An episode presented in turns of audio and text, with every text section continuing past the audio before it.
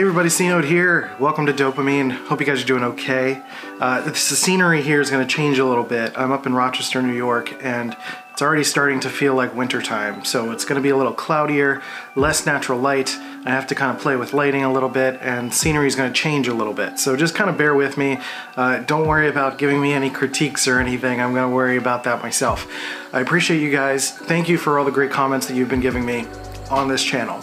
Today, I want to talk to you about INTPs and ADHD because that's something I deal with. I recently did a video about INTP disorders and why INTPs tend to think they have a disorder, and also did a recent podcast episode on dopamine at dopamine.life called Reasons versus Excuses ADHD, talking all about why ADHD is one of those things that we can use as uh, something that is that we can use as an excuse to not be better. Same for mental illness, and I'm going to cover all sorts of different topics using the reason versus excuses sort of vibe. I feel very like creepy with this shadow. I got this big bright light here, so well, again, I'm just trying to figure it out as I go along. Um, so ADHD, like I said, I get distracted.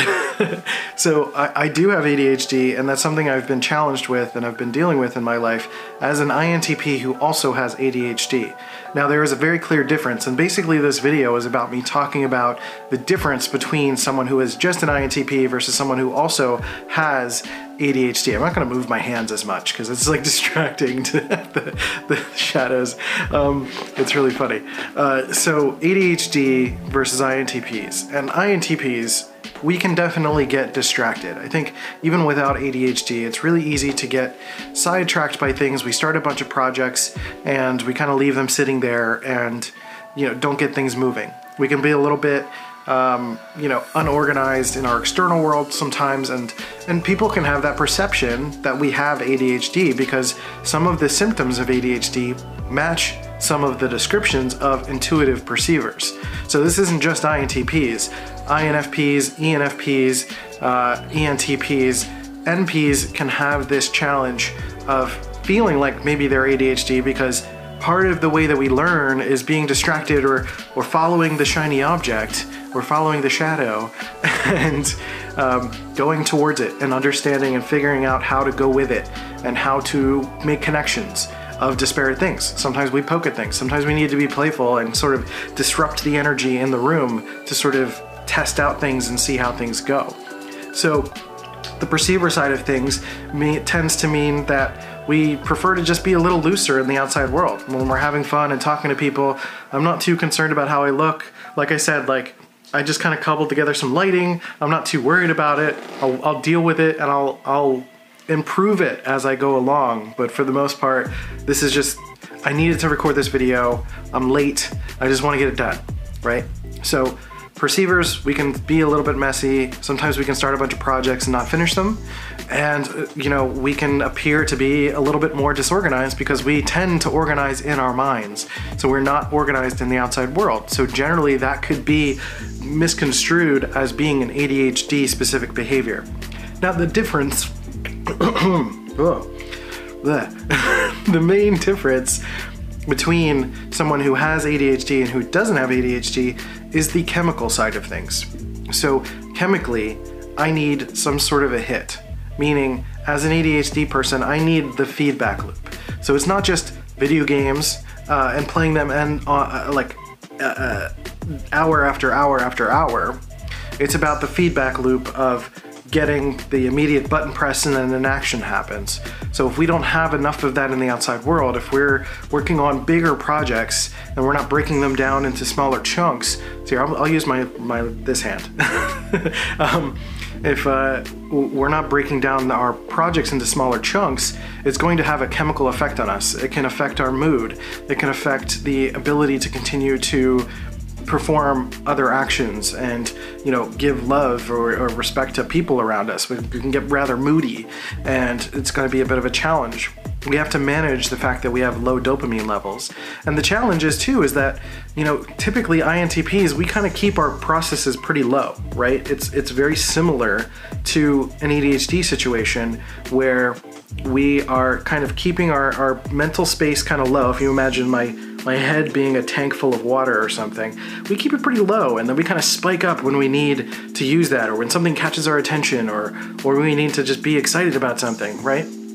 Whereas with ADHD, it's about that being persistently low, but it's still draining all the time. And we need a hit to keep it even at that low, even keel, right? So even to keep it at that low place that INTPs already have, and an INTP with ADHD, we need to do a lot of work to make sure that we bring a lot more joy into our lives, a lot of color with the green and like, you know, a little bit more action, a little bit more fun into our lives to keep that going and to keep a master list, to keep organized, to make sure that we are breaking down our projects into manageable chunks and getting things done so that we don't become a hot mess, right? So that that major difference right there is what basically what that is. The difference between an INTP and an ADHD person is the chemical feeling. Because for me, the feeling internally, it feels addictive. I feel like I need to satiate something. A lot of uh, ADHD people will, you know, will fidget a lot, will move a lot. I'm more inattentive ADHD, which is formerly ADD.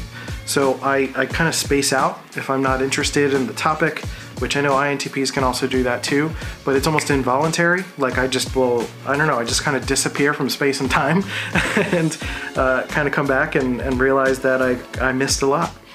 And you know, as much as I even want to give a ton of attention, I really, really can't. I know INTPs can also do the same thing. Again, the difference is kind of chemical. The difference is the feeling that you just, you simply don't have any control over it at all. You know, for an INTP, it's typically selective. We we don't want to pay attention to things that we don't care about. Like that's just like a kind of a waste of our efficient brain space. But for ADHD, it's just gone. Just just we don't nope, just just not even there. So for ADHD basically, to remind you, it's the chemical thing. So for me it's like physic physically feeling this like shakiness, this uh, like I need I need a cookie or I need a stimulant, I need caffeine. You know, ADHD people can can fall into difficulties with substances, um, and uh, it's been a problem with me in my life, as I've talked about on the podcast quite a few quite a few times, quite a bit, quite a fit. I was trying to mix the two words. Um, that and extroverted intuition is something that happens in our natural development as INTPs. But for me, my situation was just like exploded because it was paired with my ADHD and I let go a lot more than I should have. And I'm learning in my life as I get older and I'm trying to manage more things, I'm trying to build a business, I'm trying to connect with more people, I'm trying to be more helpful to myself and my partner. I need to realize that I need to use a little bit more of my extroverted feeling to manage that because ADHD people, we need to rely a little bit more on extroverted systems. So that means if you're an INFP to use some, some of your TE in your stack. If you're an ENFP, also use TE. If you're an NTP, to use your FE to have people help hold you accountable or to use external systems like writing things down and making sure that people know what it is that you need to do today, tomorrow, what you're trying to get done, the big picture projects, so that someone can say, "Hey, what's what's what's the deal with that thing? Why are you not working on that?" And INTPs can use the same thing. I think it's very valuable to use some of that organization in the outside world, but ADHD people just need to lean on it a little bit more to feel like you're not falling behind, to feel like you're someone that can, you know, do the things that you want to do. Um, so I've been doing what's called, I've been, I've been uh, keeping what's called a master list to Instead, I would make, I used to make like a ton of lists of things. I would have like a list of big projects or a list of uh, all sorts of variations of projects. Instead, I decided to put everything on a master list and then I pick from that master list every day of the things I need to do. And even if there are big things like write a book, then I break that into chapters or I break the you know bigger projects into smaller chunks so that I can manage them and organize them. So you know, that's the thing is like we can get comfortable as ADHD people, especially perceivers, at just saying that's just who I am. That's just part of my perceiving process. But even perceivers who don't have ADHD need to use a little bit of their judging side, right? EN, ENFPs need to use a little bit of their TE to put into action what they've decided into their uh, their narrative moral compass, like what they've decided that they need to do, they need to put into action, right?